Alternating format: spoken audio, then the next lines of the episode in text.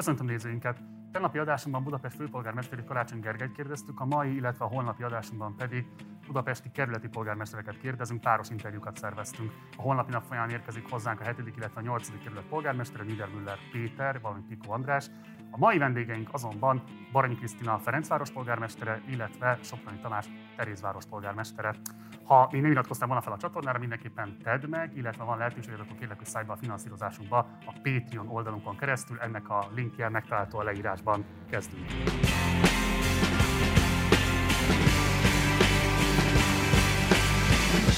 Köszöntelek benneteket az adásban. Tegeződésben maradtunk, megegyeztünk, hogy ahogyan a civil életben beszélgetünk, úgy beszélgetünk a kamera előtt is és csapjunk akkor rögtön a közepébe. Az elmúlt hetekben az ellenzéki közvéleményt borzolta az a kérdés, hogy lehet-e adni díszpolgári címet Demszki Gábornak, illetve Tarlós Istvánnak. Ugye erről egy zárt fővárosi közgyűlésen döntött a testület, amelynek ti is a tagjai vagytok. Piko András nyilvánosságra hozta, hogy ő nem támogatta egyik díszpolgári cím megadását semmi, ebben nem állt Karácsony Gergely mellé, aki viszont ugye ezt kezdeményezte. Meg szabad-e tudni, hogy ti hogyan döntöttetek ebben a kérdésben, és akkor elsőként Krisztinához fordulok. Meg szabad tudni, igen. Én, én elég határozottan képviseltem azt, hogy mindkét előző főpolgármesternek díszpolgári címet kell, hogy adjunk, és meg is indokoltam, ha jól emlékszem az ülésen is. Én azt gondolom, hogy bizonyos helyzetekben és bizonyos pillanatokban, például az önkormányzatiság 30. évfordulóján egy kicsit távolabb kell lépni a napi csatározásoktól, ami nagyon közhelyszerűen hangzik, de úgy gondolom, hogy mégis nagyon fontos. Visszatekintve, egy kicsit távolabbról nézve, ezt a várost, akik itt éltek 30 évvel ezelőtt, azért elég látványos változások történtek. Egy ö, majdnem európai világváros lett Budapest, és ö, ez alatt az idő alatt két főpolgármester vezette ezt a várost, tehát egyértelműen úgy gondolom, hogy ezen a jeles évfordulón mindkettőjüknek meg kellett kapniuk ezt a címet. Tamás? Kicsit bonyolultabban látom ezt a helyzetet. Először is ugye van egy vizsgálóbizottság, amit felállítottunk a fővárosban, kifejezetten momentumos kezdeményezésre, amelynek az eredménye még nem eh, nincsen meg, hiszen ez egy másfél éves munka. Azért itt, itt komoly olyan ügyek eh, vetültek fel, még a kampányban is tavaly, amelyek azért eh, legalábbis ambivalensé teszik talán Tarlós István megítélését a közszámára, és az én számomra is. És vannak olyan kérdések, amikor, amikor nagyon nehéz eldönteni egyébként egy politikusnak is, hogy morálisan mi a, mi a helyes. Ebben a helyzetben én azt gondolom éppen úgy, ahogy tavaly novemberben, amikor egyébként felsoroltam a közgyűlésben Tarlós István bűneit, hogyha úgy tetszik, és amikor arról szavaztunk, hogy megérdemele dupla végkielégítést Tarlós István, akkor is nem gombra nyomtam. Most olyan különleges helyzet állt elő, hogy ugye zárt ülés volt, de némán, ha megkérdez, akkor most már válaszolok, hogy a, a járvány miatt elég sok képviselő volt távol. És a főpolgármester úr akarata, a szándéka ugye az volt, hogy itt egyszerre kapja meg Demszki Gábor és Tarlós István ezeket a díszpolgári címeket. Én ugyan végső soron azt gondoltam volna, hogy a nem renyomok ebben az esetben, azonban mivel a, egyébként a közgyűlés, hogyha teljes létszámban ott van, a közgyűlés akarata az az lett volna, hogy megadja Tarlós Istvánnak és Demszki Gábornak is, itt tulajdonképpen egy technikai ok miatt én igennel nyomtam, azért, hogy a főpolgármester úrnak ez a politikai szándéka, az árokbetemető szándéka, ez megvalósuljon. Tehát akkor igazából a, te a saját politikai meggyőződésed helyett azt nézted, hogy mi az a esetlegesen összellenzéki érdek, amit ezzel a támogatással vagy ezzel a szavazattal érvényesíteni tudsz? Többet mondanék, nem összellenzéki érdek, hanem azért ez a város, ez választott egy közgyűlést, amelyben vannak fideszes tagok is. Itt összességében az ellenzéknek és a Fidesznek egy, egy közös akarat az lett volna, hogy megkapja Tarlós István. Ez a, ez a távol lévők miatt nem történt volna meg, így vállaltam ezt a, a, az átszavazást tulajdonképpen. Egyetlen follow kérdés, mi az az egyetlen egy olyan eredmény az ő városvezetői munkásságuknak szerintetek, akár Demszki, akár Tarlós esetében, ami őket erre a kitüntetésre predestinálja? Tamás? hát utóbbi esetben nehezebben tudok erre válaszolni egyébként, de összességében azért csatlakozva Krisztához én is azt látom, hogy, hogy fejlődött ez a város, nem mindig jó irányba. Nekem ami a legnagyobb eh, bosszúság, és amiben most a legnagyobb lépéseket tesszük, az az élhető, tényleg 21. századi modern város, ami, ami, ami felé mi megyünk, ami, ami nem autósztrádákat épít a belvárosba, hanem inkább próbálja élhetővé tenni ezt mindenki számára. Ebben szerintem keveset léptek előre, de voltak ilyen lépések. Ha csak például a, a BKK-nak azért a fejlődésére gondolok a 2010-es években. Esetében, a BKK létrehozatala, Demszki esetében? Demszki esetében is azt gondolom, hogy általánosságban Az, ha valakit egyébként ténylegesen megválasztanak, ugye közvetlenül csak háromszor, de összességében négyszer főpolgármesterének Budapestnek, az egy üzenet arra nézve, hogy ennek a városnak egy nagy része az, az elégedett azzal a munkával, amelyet ő elvégzett. Krisztina? Demszki Gábornál lehet, hogy furcsa lesz, de nekem elsődleges érdeme a nagy központi szennyvíztisztítónak a megépítése és létrehozatala. Ezt a várost méltatlanul elöntötte a szennyvíz évtizedeken keresztül. Ugye a Dunában nagy, több méter átmérőjű csöveken tisztítatlanul tolták bele a, a két milliós város szennyvizét. Nekem ez egy jelentős eredmény, illetve ne feledkezzünk meg az első e, autómentesítéses e, ikonikus Demszki karókról, ami, ha még valaki emlékszik, ezeken a budapesti járdákon nem lehet egyalog közlekedni, mert mindenhol autók parkoltak. Alkalmassá tette vendégek, külföldiek fogadására ezt a várost, olyan fejlesztések valósultak meg, a, ami, ami meg tudtak szállni, jó minőségű szolgáltatásokat tudtak kapni azok, akik ide látogattak, szerintem ez jelentős. És hát Tarlós főpolgármester úr azt gondolom, hogy jó szándékkal állt, és, és teljes szívével képviselte a város érdekeit. Nyilván őt is szorongatták, ahogy szerintem minden főpolgármestert szorongatnak a, a mögötte álló pártok, de hogy Tarlós István nem lopott, nem volt korrupt, ez egy... Ez kijelenthető? Én azt gondolom, hogy igen. Jó. Forduljunk rá a kerületeitekre. Ha megengeded, nagyon röviden reagálni. egy mondatban. Egyetlen egy mondatban én azért azt gondolom, hogy a vizsgálóbizottságnak van munkája éppen elég. Én látom azt a munkát, amit a háttérben végeznek jelenleg, és meglátjuk, mi lesz ennek az eredménye. Előfordult már, hogy díszpolgárságot visszavontak. Én nem tartom kizártnak, hogy a Tarlós Istvánról mégis bebizonyosodik, hogy akár csak eltekintett másik irányba bizonyos esetekben, akkor ezt visszavonjuk. Kanyarodjunk akkor rá a kerületeitekre. Előszörként akkor hozzáforduló Krisztina. Hogyan alakul az együttműködésed a helyi ellenzéki erőkkel? Ugye azt lehet tudni, az előző városvezetés idején a helyi MSZP-vel igazán gyümölcsöző volt ugye Bácska Jánosnak a viszonya. Erről ugye pont a te feltárásait kapcsán elég sokat tudhatunk. Az alpolgármester választásait kapcsán nem gyakorolta a diplomáciai gesztusokat. Ugye Döme Zsuzsanna a kutyapárt alelnöke az egyik alpolgármestered, a másik Reiner Roland, aki ugye ex tanácsadó volt nem a helyi pártok tagjai közül választottál magadnak alpolgármestert, emiatt számos kritika is ért azoktól a pártoktól, akik ugye szövetségeseid voltak a választásod során. Um, ugye a legfőbb ígéreted a Fideszes előző városvezetés elszámoltatása volt. Ezt nem hátráltatja az, hogy ilyen értelemben nem mondhatóak szoros bajtársaidnak azok az ellenzéki erők, akikkel ugye közösen választottak meg titeket Ferencváros élére? Az a helyzet, ami kialakult ezen a téren, az ugye sokkal messzebb eredet, eredeztethető az előválasztással kapcsolatos. Ugye ezeknek itt nagyon sok párt van jelen. Egyébként egy pici pontosítás, Döme Zsuzsanna a kétfarkúak társelnöke és nem alelnöke. Köszönöm. De ugye itt, itt hét párt van jelen, akiknek az érdekei, ugye a, a választásokat megelőző szándékuk, az nem az én polgármester jelöltségem volt.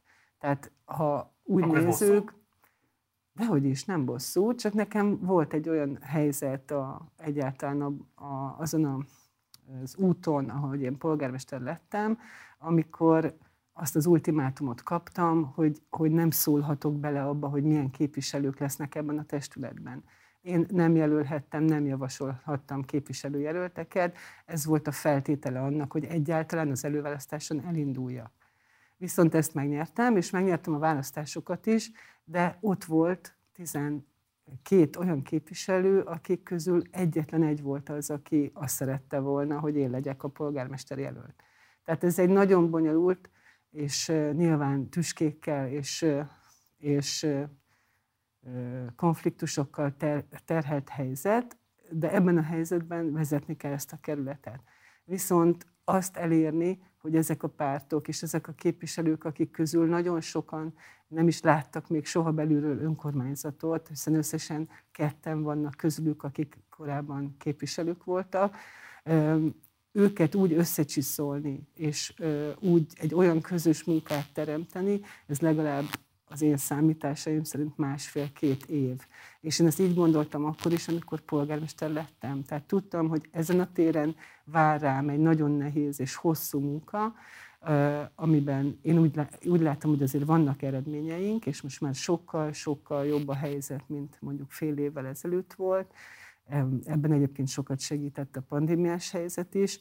Úgyhogy ezzel is terhelve volt ez a bizonyos polgármesterség, ez a győzelem, de nem azért lettem polgármester, hogy bármilyen nehézségtől visszariadja.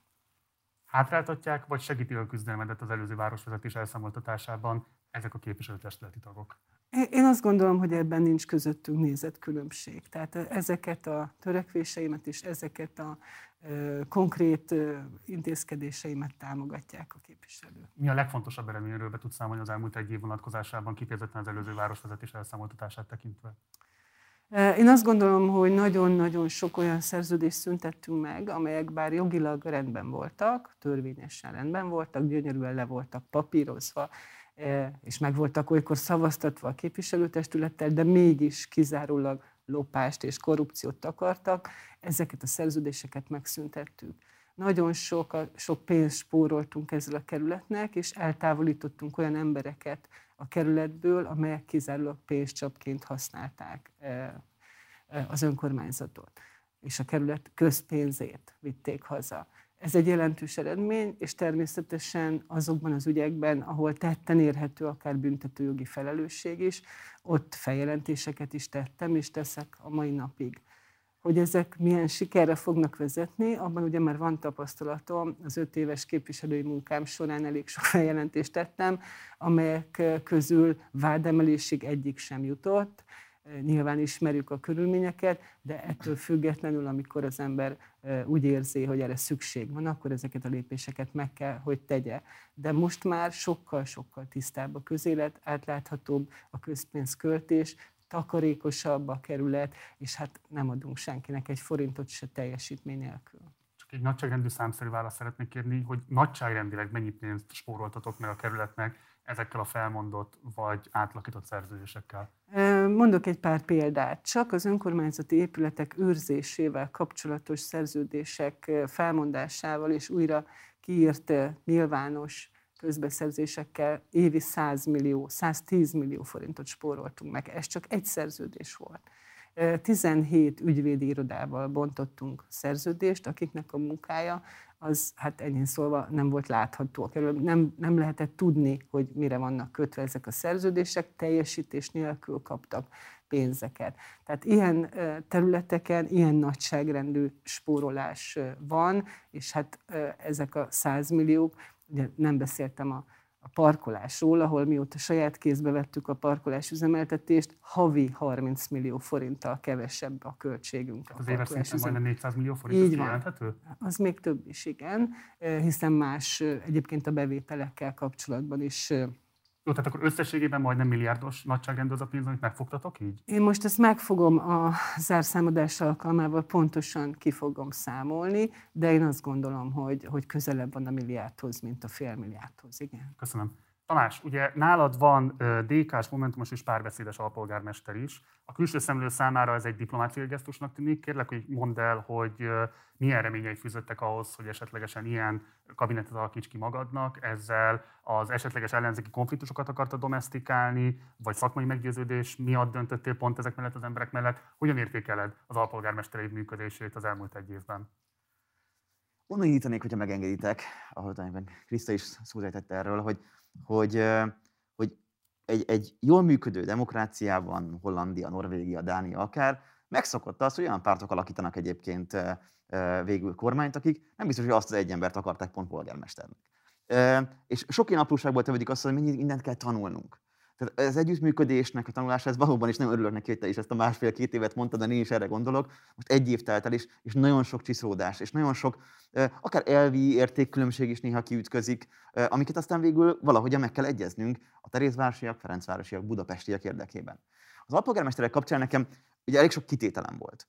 Már még az indulás előtt, ugye például az MSZP-vel szemben az egyéni képviselőikre nézve, azt hiszem talán ti is voltak, voltak ilyen kitételek, hogy, hogy bizony olyanok nem indulhatnak, akik mondjuk Terézváros önkormányzatának önkormányzat vagyoni akik tevékenysége miatt az önkormányzat vagyoni kár érte, és mondjuk ezért elítélték őket, azt hiszem ez egy minimum elvárás, de ennél azért nyilván az alpolgármester estében tovább is menve itt azért volt egy ilyen, olyan szakmai, olyan tapasztalatokat átbeszéltük, hogy, hogy mondjuk egy szociális területen van-e valakinek, és az alpolgármesternek van olyan tapasztalata korábban alapítványokban, amelyek relevánsak. Mondjuk a, a városfejlesztésért felelős alpolgármester, vagy építész, aki alapvetően az urbanisztikában... A... Nevezzük meg egyébként nyugodtan. Györfi Máté egyébként, és mi az, aki June, ugye a szociális ügyekért. Szóval, hogy ezt ez egy csapat lett. És én ennek viszont nagyon örülök. Tehát ez a, ez a kabinet, az alpolgármesteri csapat nyilván kiegészülve a kabinetfőnökkel, a sajtófőnökkel és így tovább, most már tényleg egy, egy csapat tud lenni, és megmondom őszintén, engem nagyon-nagyon nem érdekel, hogy ki milyen párthoz tartozik. Nem érdekel, hogy Momentumos egyébként, DK-s, MSZP, teljesen mindegy, amíg, amíg egy dolgot figyelembe vesz, itt minden Terézvárosról szól.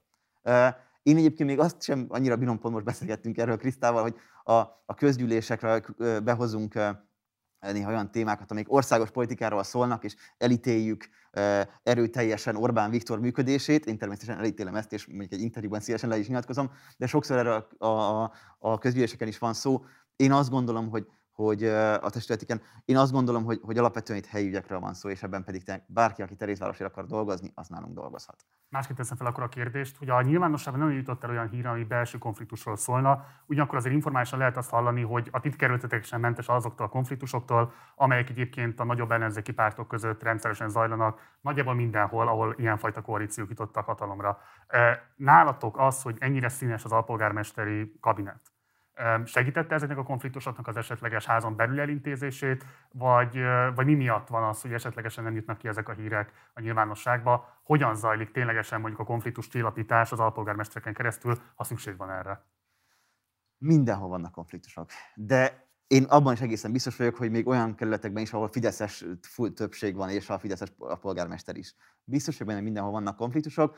Ezeket alapvetően azért felnőtt emberekként kell kezelnünk, és persze segít az a politikai van egy alpolgármester, akivel meg tudom beszélni, hogy nézd az előterjesztés, amit te hozol be, ami ténylegesen nagyon fontos. Nem tudom, egy, egy új oltást vehetünk be mondjuk csecsemőknek, vagy éppen nem tudom, egy, egy másik szociális rendelkezés hozunk, akár a lakásrendeletünk, ami pedig egy ilyen tulajdonosi és szociális beavatkozás nyilvánvalóan könnyebb úgy, hogyha ők el tudják magyarázni a sajátjának, hogy figyelj, ez azért fontos, én ott ülök az összes olyan, olyan megbeszélésen, ahol a városvezetés ott ül, értenek minden aspektusát, és nem nekem kell egyenként képviselőként megbeszélnem. Én azt gondolom, hogy ez segíti az együttműködést, igen.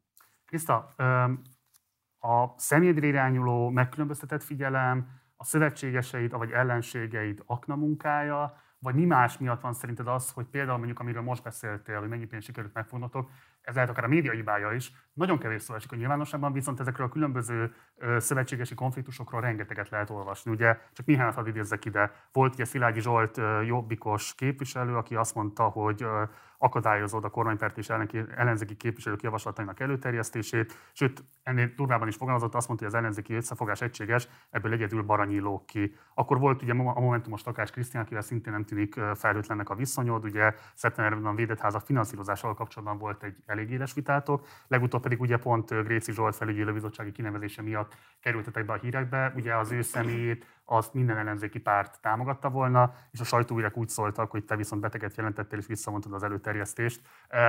Mi mi elmagyarázott, hogy ezekre az ügyekre irányul a figyelem, ez a te vezetési képességedet minősíti, a szövetségeseidet minősíti, vagy a médiát minősíti?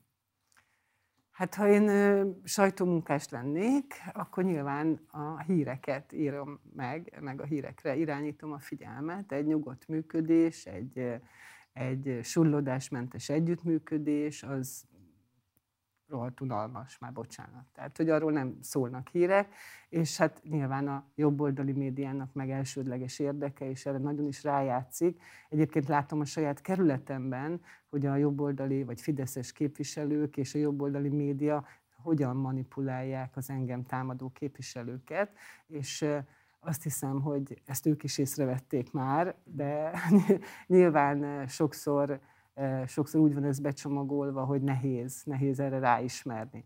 Tehát ez az érdeke mindenkinek, hogy azokat a hét párt, és külön, tényleg nagyon, nagyon különböző, akár elvi alapokon álló embereknek az együttműködésének a nehézségei felhívja a figyelmet. Ez más kerületekben is van, sőt más városokban is van. Valamiért mégis a ti kerületetek az megkülönböztetett figyelemmel van jelen ilyen híradások tekintetében? Hát egyébként is én úgy érzem legalábbis, hogy megkülönböztetett figyelmet kapunk Budapesten és az országon belül is. talán pont azért, mert itt független polgármester van, még inkább a surlódások felszínre kerülhetnek, és hát talán azért is, mert a, az én eddigi munkám ellenzéki munka volt, és nagy figyelemmel követte a sajtó, tehát a mostani munkámat is nagy figyelemmel követi. Én azt gondolom, hogy vannak vörös vonalak, tehát nálam, én egy független polgármester vagyok, a minden Ferencvárosi érdekét képviselem, és vannak olyan helyzetek, amikor én nem tudok pártalkuknak, pártmegegyezéseknek, párt érdekeknek, hocinesze játszmáknak, és most nem feltétlenül korrupcióról van szó, hanem csak ilyenről, hogy ha én nem szavazom meg a te felügyelőbizottsági tagodat, akkor akkor te sem fogod az enyémet. Tehát, hogy... ezzel kapcsolatban fenyegetést, vagy konkrét jelzést a politikai szövetségeseittől? Fenyegetést semmiképpen. Akkor azt mondanék, úgy kérdezem, hogy Gréfi Zsolt személye egy tágabb alkunak a része volt? Ez az ő alkujuknak a része volt. Én ebben nem voltam benne, és ezt nem is tudom elfogadni, és amíg bármi múlik ebben az önkormányzatban a polgármesteren, addig nem is fogom elfogadni ugye a kritikusai egyszerre szokták károztatni az elszerűségedet, másrészt meg elismerni az elszerűségedet. Ugye most te is arra hivatkoztál, hogy nehéz egy ilyen színes koalícióban egyébként érdekegységet képviselni, ráadásul te ebben nagyon karakán álláspontot képviselsz.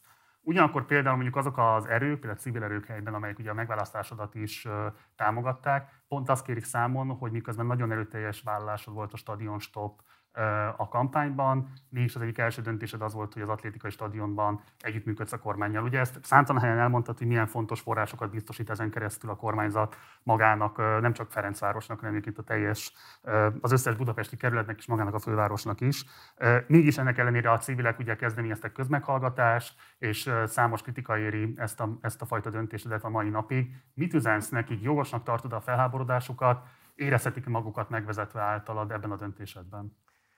Én azt gondolom, hogy az ellenzéknek el kell döntenie azt, hogy minden eszközzel, a politikusain, a polgármesterein, a, a képviselőin keresztül mit üzen az embereknek. Azt üzenie, hogy minden eszközt kizárólag a Fidesz ellen, a Fidesz lejáratására használ föl, vagy azt üzenie, hogy ezek a polgármesterek, képviselők, és akik majd hatalomra kerülhetnek, képesek-e a kormányzásra, képesek-e arra, hogy, hogy jobb várost, jobb fővárost vagy kerületet csinálnak, hogy meg tudják-e mutatni, hogy jobban csinálják, mint az elődök.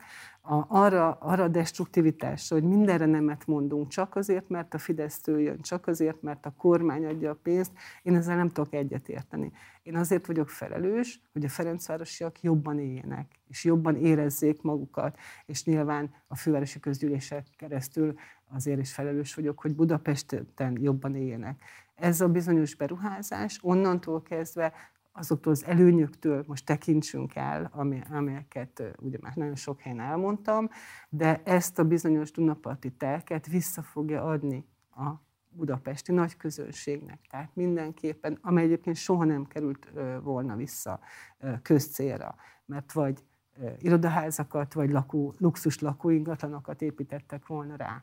Tehát én azt gondolom, hogyha mi eredményeket szeretnénk elérni, és meg akarjuk mutatni, hogy vagyunk legalább olyan jók, mint a Fidesz, abban, hogy, hogy városokat vezessünk, akkor bizony ilyen típusú kompromisszumokat kötnünk kell, és én ezt nem is tekintem kompromisszumnak, hiszen tényleg elmentünk a falig, és egyébként megakadályoztuk azt, hogy ott csak egy betonnal, meg térkővel körbevett teknő épüljön ugyanebben a kérdésben fordulok hozzá, Tamás, te az azonnal, adtál február végén egy interjút, és abban így fogalmaztál, ha nincs Karácsony Gergely és Havasi Gábor Momentumos egészségügyi tanácsnak, akik kiálltak az atlétikai stadion kapcsán, akkor nem lenne 50 milliárd forint többlet Budapest járóbeteg ellátásában. Ez azért még a fővárosban is egy távolról látható összeg. Mi a kerületben ebből idén 460 millió forintot fogunk kapni, amit egészségügyi fejlesztésekre fogunk fordítani. Ha egyet is lehet érteni, ha valaki mondjuk egyetért adott esetben ezzel az egész fejlesztéssel, amit az atlétikai stadion jelent. Azért azt lehet látni, azóta a kormány gyakorlatilag minden ilyen kérdésben meghátrált. Ugye nagyon nem lehet látni, hogy tudna bármilyen érdemi kontrollt gyakorolni, akár az egyes kerületek, akár maga a főváros, és hát a pénzügyi csapokat is elzárták. Tehát mindennek a tükrében érdemese volt egyezkedni a kormányzattal, vagy sem? Szerintem a kérdés feltétele inkább annyiban korrigálnám, hogy, hogy ott egyetlen lehetőség. Tehát én oda kötözhetem magamat erre a Ferencvárosi telekre, hogy ott ne levalósulj meg atlétikai stadion, de az egy, egy budapestinek, egy Terézvárosinak sem lesz jobb.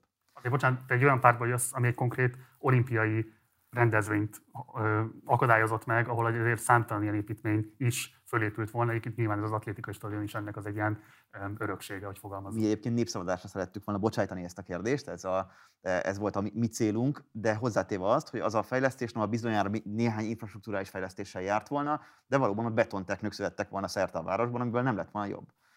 Ha jól értem, ez azért egy olyan beruházás, aminek valóban vannak olyan mellékszálai, amely visszaad közteret az embereknek. És mi volt Karácsony Gergelynek az egyik elmondata ebben a kampányban, hogy fűre lépni szabad. Adjuk vissza a várost. És én ezért dolgozom egyébként a részvárosban marha sokat, hogy visszaadjuk az embereknek minél több teret a, a parkolóautókból, a, a, az esetleg beépítetlen foghitelkekből is, ne biztos, hogy mindenhol felhúzzunk valamit, hanem bizony emberek tudjanak ott, ott be tudjuk népesíteni az utcákat.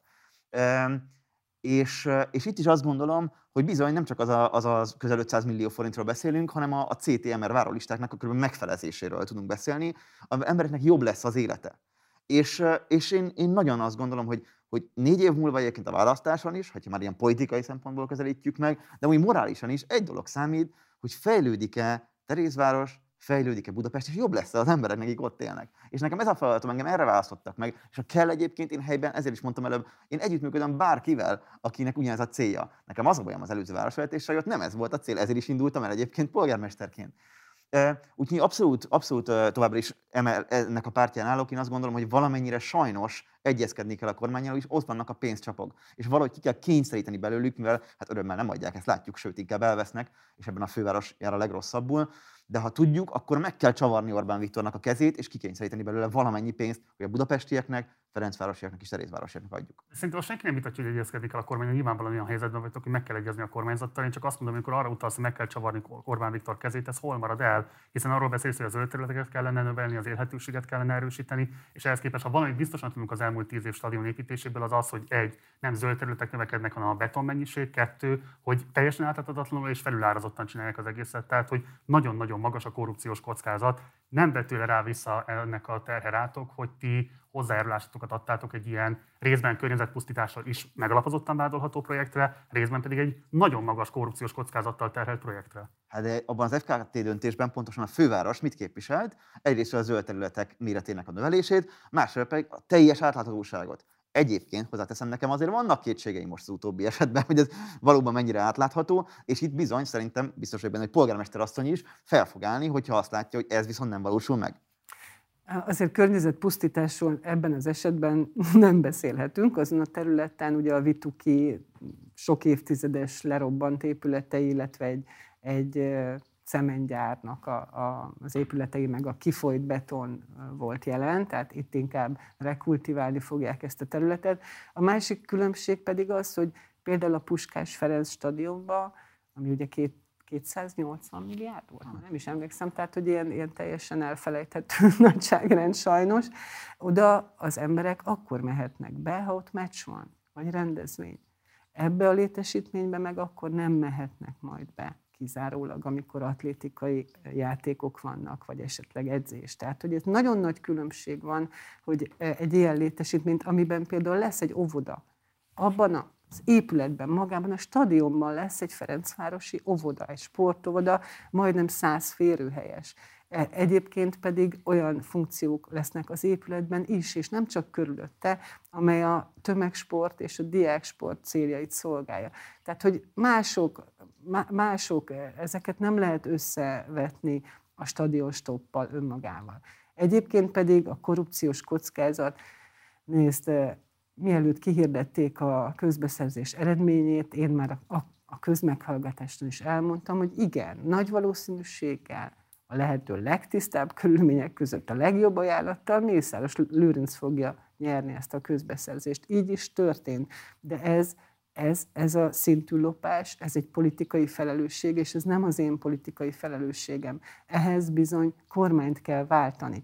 Onnantól kezdve pedig, hogy az döntsem el, hogy azok a források, amelyek több tízmilliárdra tehetők, amelyek e, ennek kapcsán jöhetnek Ferencvárosba, jöjjenek-e vagy nem, az viszont az én felelősségem, mert igen, ahogy Tamás is mondta, engem azért választottak meg, hogy azoknak az embereknek jobb legyen, nem pedig azért, hogy hangzatos politikai Fidesz takarodj szólamokat mondogassa. Egy záró kérdés ide. Te, a többi polgármester, illetve maga a főpolgármester hogyan tudja kikényszeríteni azokat a transzparenciával kapcsolatos garanciákat, amiket ugye előfeltételül is szabtak, és amelyek kapcsolatban Tamás utalta, hogy neki már vannak fenntartásai, ez tud érvényesülni. Mit gondolsz erről, Krisztina? Hogyan kellene ebben együttműködnie az érintett civileknek, az érintett önkormányzatoknak, illetve a városházának?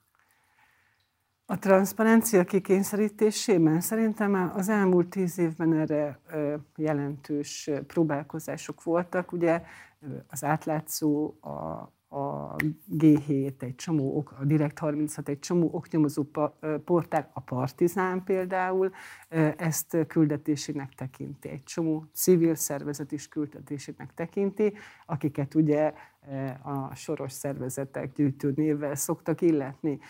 Ezek amennyire lehet, fel vannak tárva. De abban az országban, ahol törvényben van írva a lopás lehetősége, ahol intézményesített a korrupció, ahol elmondhatják azt, hogy nem kell neked közterületfoglalási, közterületfoglalásért pénzt fizetni, hogyha az kormányzati nagyberuházás, ami ugye az oligarchákhoz megy, tehát ez törvényben van iktatva, az ellen civilek és ellenzékből politikusok olyan nagyon sokat nem tudnak tenni.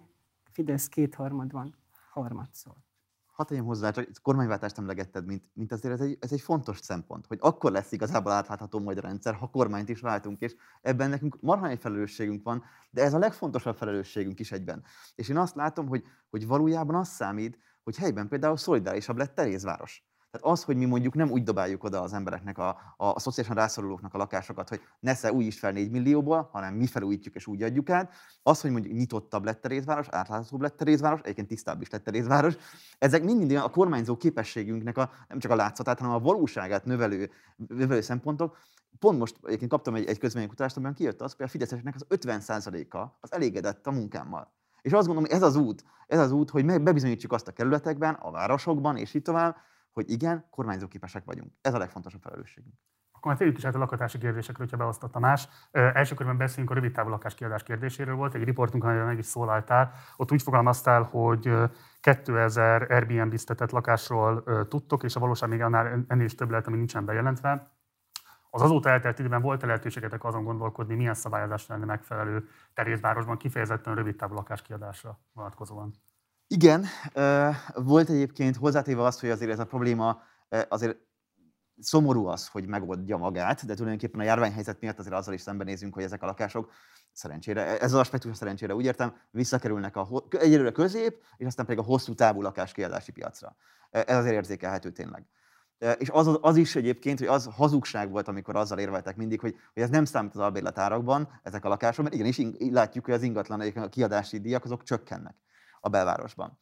Volt időnk gondolkodni is, és természetesen ugye feldolgoztuk azokat az eredményeket, amiket a lakosság adott nekünk, hiszen egy, egy, ott is egy, egy, egy közvénykutatást is végeztünk, illetve helyben kérdeztük a lakókat, hogy ők mit gondolnak erről. Nagyon megosztott egyébként, azért ezt hozzáteszem, és leginkább azok a, a társ, az együttélési problémák vetülnek fel, amelyek nem is a lakhatási válsághoz kapcsolódnak. Ennek én azt gondolom, hogy itt a, e, valahogy alsóbb szintre lehet delegálni ezt a döntési jogot, ami azt jelenti, hogy egy társasházban, ahol azt tapasztalják, hogy nem lehet azzal az Airbnb-sel együtt élni, ahol 8-10 fős buli hordák lehetetlenítik el, el az együttélést tulajdonképpen, ott korlátozni kell ezt, és mi valószínűleg a nagyobb Airbnb-knek a korlátozása irányába fogunk ellépni.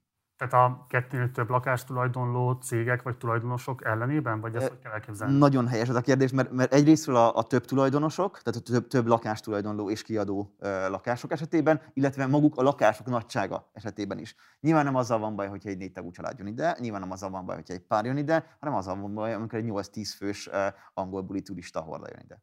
Krisztina, te kevésbé voltál aktív Airbnb kérdésben a nyilvánosságban. Volt egy névszavás interjú, és abban úgy fogalmaztál, hogy az Airbnb szabályozás nem tartott jónak, méghozzá azért, mert a szempontjaitok között a felcsúti maffia kezében lévő szállodalobbi érdekérvényesítésének gyengítése is előkelő helyen szerepel. Mi az álláspontja most Ferencvárosnak a rövid távú lakáskiadás szabályozásában? Nálunk ez a probléma sokkal kevésbé van jelen, mint a 6.-7. kerületben. Lehet, hogy nagyjából hány ingatlant érint? Hú, vannak pontos számok, de én most nem emlékszem, ne haragudj majd. Több százas nagyságrend, vagy ezeres nem, nagyságrend? semmiképpen. semmiképpen. Százasnál kevesebb? Igen, igen, százasnál kevesebb nagyságrend, és hát az a helyzet, hogy nálunk is az a helyzet, hogy, uh, tehát, hogy az a, a, a lakosoktól jövő visszajelzés, hogy ahol az 50 plusz 1 százalékot eléri egy bizonyos házban, társasházban, a hostel, Airbnb és hasonló célra kiadott lakások száma, ott okoz ez problémákat, mert ott akkor már mindent annak rendelnek alá, hogy ez a fajta tevékenység minél jobban menjen, mehessen. De ez nagyon kevés. És azt gondolom, hogy az az aspektus, a, ami az Airbnb-t teszi felelősi a lakhatási válságért, az, az nem, nem, a, nem a jó megoldás. Tehát a lakhatási válságért egyrészt önkormányzatként szerintem a lakhatási nehézségek, a lakhatási költségek csökkentés, hogy abban való segítségnyújtás a megoldás, illetve sajnos önkormányzati bérlakásokat kéne építeni. Tehát fővárosnak, államnak szociális, megfizethető bérleti díjú lakásokat kell építeni. Máshogy nagyon nehezen lehet ezzel, e, ezt a problémát kezelni, mert hogy sokkal-sokkal összetettebb annál, és sokkal több embert érint, e, mint hogy az Airbnb szabályozásával ezt e, könnyebbé lehessen tenni. Nagyon szuper, hogy ezt mondtad, ugyanis erről beszélgettünk Karácsony Gergelyel is. Ő alapvetően a kerületek felé mutatott, mint akiknek ebben mozgásterük lehet. Ő maga egyébként ezt a kevésbé sikerült hogy mondjam én, tevékenységei közé értékelt a Városháznak az elmúlt egy évet tekintve, de nagy ambíciók vannak továbbra is arra, hogy valamilyen módon növeljék a szociális bérlakás szektort. Ugye a kampányban mindenki ezzel kampányolt egységesen, tehát ez egy összellenzéki ígéret volt. Az elmúlt egy évben mit tudtatok tenni kifejezetten a szociális bérlakás szektor erősítése, növelés érdekében, úgy Ferencvárosban, mint Terézvárosban? Én erre nagyon büszke vagyok. Nem csak a lakásfelújítások kapcsán, ahol idén ugye 15 lakást újítunk, feljövőre 30-at, hanem el, elkezdtük a, a tervezését egy 60 lakásos bérháznak.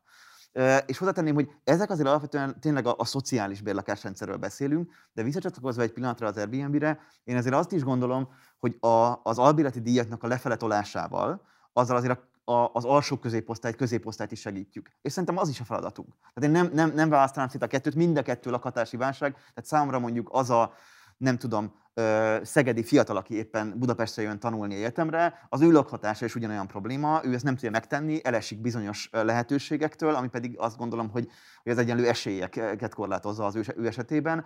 Éppen ezért azt gondolom, hogy igenis, ebben is előre kell lépni, szerintem ebben is tudunk, tehát tudunk, tudjuk ezt a piacot is bővíteni valamilyen módon, szabályozással, és egyébként akár ilyen jellegű építkezésekkel is. Szóval mi ebben, ebben rengeteg pénzt is öltünk, és nagyon sok előrelépés is van, azt hiszem, és, és talán ezek a legjobb pillanatok, nem tudom, biztos te is tapasztalod polgármesterként, hogy azért az utcán, ha megállítanak, akkor a legtöbb esetben mindenki lakást kér. És ez a legnehezebb pillanat, és az a legjobb, amikor viszont látod, hogy igen, most egy család mondjuk egy penészes földszinti lakásból át tud költözni egy valóban élhető és emberhez méltó ingatlanba. A 60 lakásos társasház, ez mikor kerül átadásra nagyságrendben? Mit lehet erről tudni? Uh, hát én mindig optimista vagyok, és mindig ezt nem verik a fejemet, hogy, hogy ne legyek ennyire. Én azt mondanám, hogy ami biztos, az, az 24 eleje, 23. Krisztina? Me- megkérdez, bocsánat, megkérdezhetem, hogy építitek, vagy egy teljes ház felújítására? Nem, mi ezt építjük, tehát van egy, amit építünk. Egy üres telken épül egy kormányzat? Igen, egy üres telkünk van, ahova építünk egy ilyet, illetve van egy egyébként, ami viszont szintén szörnyű állapotban van az Aradi utcában, azt pedig teljesen fel fogjuk újítani. Az, ha jól emlékszem, az, az, olyan, az is olyan 50-60 lakásos, ez a kettő, ezek hatalmas projektek nyilván anyagilag is, de ezt a kettőt meg, meg fogjuk csinálni mindenképpen. Bocsánat, akkor a kettő együtt már összesen több mint száz lakás fog eredményezni. Az már több, és, és emellett vannak azok a lakások, amik, amik ott voltak parlagon hagyva egyébként, és, és néhány esetben értem, tehát vannak ezek a, az olyan szükséglakások, amiket tehát nem is éri meg most egy 12 négyzetméteres lakást komfortistani, felújítani teljesen. Ezeket lehet, hogy éppen értékesíteni lenne szükséges, de vannak olyan lakások, amiket felmértük, nem lakik benne senki évek óta, és a felújítása mondjuk, nem tudom, egy-két millió forint, és most meg tudjuk adni egy olyan családnak, aki rászorul erre. Igen, én most egy olyan, olyan kerület polgármestereként vagyok, nagyon irigy a Soproni Tamással, aki egyébként, ahol egyébként 30 éve folyik városrehabilitáció. Ugye itt Gegesi Ferenc 20 évig egy nagyon jól megtervezett és nagyon jó koncepciót vitt végbe. Nekünk most teljes házak felújítására nincsen pénzünk, viszont én tényleg az elmúlt egy év egyik legnagyobb olyan vagy eredményének tartom azt, hogy mi is elkezdtük a jelen pillanatban üresen álló önkormányzati szociális bérlakások komfortosítását, ami tényleg megdöbbentő módon egy 30-40 négyzetméteres lakás teljes felújítása, tehát a, a villanyvezetékektől a, a szigetelésig nem haladja meg a 4-5 millió forintot. E, ezek ott állnak, ugye régóta üresen, mert nagyon rossz műszaki állapotúak, nyilván senki nem adja bérbe e, rászorulóknak ezeket a lakásokat, és hát 100 millió forintból 30-40 ilyen lakást tudunk felújítani, e, amelyek üresen álltak eddig, tehát ezzel bővítjük a, a szociális bérlakásainkat, és odaadni rászorulóknak. Egyébként pedig én is visszatérnék még egy nagyon picit erre, és biztos megint mindenki szidni fog, de a, a Diákváros projekt, ami ugye egy nagy kormányzati projekt, és szintén rábólintott a fővárosi közgyűlés is, az ugye arról szól, hogy ott 10-12 ezer kollégiumi férőhelyet, illetve ezen belül egy-két ezer bérlakást akár szociális bérlakást épít fel az állam. Most, hogyha tízezer kollégiumi férőhely, férőhely le megy Budapest nyakáról albérlet szinten, vagy szobabérlés szinten, és, a, és ott a, a, az egyébként a tanulmányaik idejére ide jövő diákok kapnak helyet, akkor nyilvánvalóan a lak, az albérlet árak csökkennek, és a lakhatási válság is enyhül. Tehát én erre mondtam, Ez hogy... Mikor lehet számolni egyébként nagy, nagyságrendileg? Az első ütem az 23-ban kezd épülni. Akkor feltétlenül 25. 24 vége, 25 közepe. 25-re 4000 kollégiumi férőhely fog felépülni, ugye a mostani tervek szerint nem kukacoskodni akarod, de mondtad, hogy így lett a másikat, és mi megnéztük a, a ugye Terézváros 2020 júniusi zárszámadás alapján 8 milliárdos maradványt örökölt az előző vezetéstől, nálatok pedig az volt, hogy a 19. december 31-i záró pénzkészlet az 8 milliárd 254 millió forint volt, tehát nagyságrendileg azonos pénzösszeggel rendelkeztetek a, takar, a, a maradványokat illetően. Ezért kérdezem, hogy ha egyébként van tartaléka az önkormányzatnak, akkor nem lehetne ebből nagyobb arányban fordítani, akár szociális bérlakás építése, akár nagyobb arányú felújításra. Igen, a, ebből a 8 milliárd forintból 2,8 milliárd forint volt a nem kötelezettségvállással terhelt, tehát a valóban szabad pénzeszköz. Ennek ebben az évben a jó része eltűnik eltűnik a pandémia miatt, eltűnik az elvonások. 2,8 milliárdnak? Így van, a 2,8 milliárdnak, amivel mi gazdálkodhattunk volna, és amire ugye az első terveink szerint kizárólag bérhá, tehát hogy, hogy lakhatási, tehát rehabilitációra akartuk költeni ezt a pénzt, vagy majdnem, tehát a nagy részét ezt ilyen célra akartuk fordítani. Ez most eltűnik, és, az év politikai konfliktusai, a pandémia, a kormányzati hozzáállás. Így van. A bevételek, kifejezetten rehabilitációra A bevételek csökkenése, ez ugye nyilván nem csak az elvonások, hanem a pandémiából adódó bevétel csökkenések miatt, és ez eltűnik, és ezért mondtam én azt, hogy amikor elindultunk, akkor úgy nézett ki, hogy két teljes ház rehabilitációt tudjuk egy év alatt megcsinálni, most, most ebből lett az, hogy lakásokat tudunk inkább felújítani, és, és nem teljes házakat visszaadni a, a köznek. És én, én nem tudom, de nekem azok az információim vannak, hogy azért a hatodik kerületben több ö, ilyen szabad felhasználású pénz van most. De ez összeg egyébként stimmel, amit, amit mondtál nagyjából. Nyilvánvalóan azzal, hogy, hogy mi is idén azért megszenvedjük. Nálunk ugye például a turizmus, ami önmagában egy 800 milliós bevételre számítottunk idén a költségvetésben, az mondjuk 100 millió, hogyha teljesül nagyjából. Csak hozzátenni még, ha már lakhatásról beszélünk általánosságban, ugye most a, sokszor esik a, a lakásépítési áfa csökkentéséről, illetve 5%-os lakásépítési áfáról, ami nekem egy kicsit fáj belvárosi polgármesterként, hogy azért megint csak a középosztályra és alsó középosztályra térnék rá, a lakásfelújítások és házfelújítások áfája az soha nem csökken. És, és tényleg brutális mennyiség olyan ház van a belső kerületekben, amelyeket akár önkormányzatok, akár egyébként társasházak nem tudnak felújítani, nincsen rá pénz, pedig olyan lakhatási körülmények vannak, amik tényleg méltatlanok. Én azt gondolom, hogy ebben például a 2022-es kormányváltás után mi nagyon jó lobbyerőt fogunk kifejteni a kormányzat felé, hogy, hogy végre ebben is történjen előrelépés, és a belvárosban, és egyébként Budapesten, de egyébként a városokban általában emberhez méltóbb körülményeket tudunk teremteni. Sokan Tamás, Ferézváros polgármestere, Baranyi Krisztina, Ferencváros polgármestere, köszönöm szépen, hogy itt voltatok, és köszönöm, hogy rendelkezésünkre álltatok. Ez volt már az első része ennek a két részes minisorozatunknak, amelyben budapesti polgármestereket kérdezünk arról, hogy hogyan értékelik az eltelt egy évet a megválasztások óta. Holnap érkezik Piko András, Józsefváros polgármestere, illetve Niedermüller Péter Erzsébetváros polgármestere, tehát holnap este 6 órától velük lát látni majd egy beszélgetést. Ha van bármilyen észrevételed az elhangzottakkal kapcsolatban, akkor várunk a komment szekcióban, ott ezt föltelted. Mindenképpen használd a like, illetve a dislike gombokat szintén a véleményed kifejezésére. Ha pedig még nem iratkoztál volna fel a csatornára, akkor mindenképpen tedd meg, ott van a feliratkozás gomb szintén a videó alatt. Ha pedig lehetőségedben áll, akkor kérlek, hogy szállj be a finanszírozásunkba a Patreon oldalunkon keresztül. Ennek a linkje szintén a leírásban található meg. Van még egy Facebook oldalunk, illetve egy Facebook csoportunk, csoportunk, utóbbi nap Partizán társalgó a neve. Oda is várunk, és akkor ott is tudunk vitatkozni az éppen aktuális témákról. Munkatársaim nevében köszönöm szépen a figyelmedet, holnap találkozunk, ciao.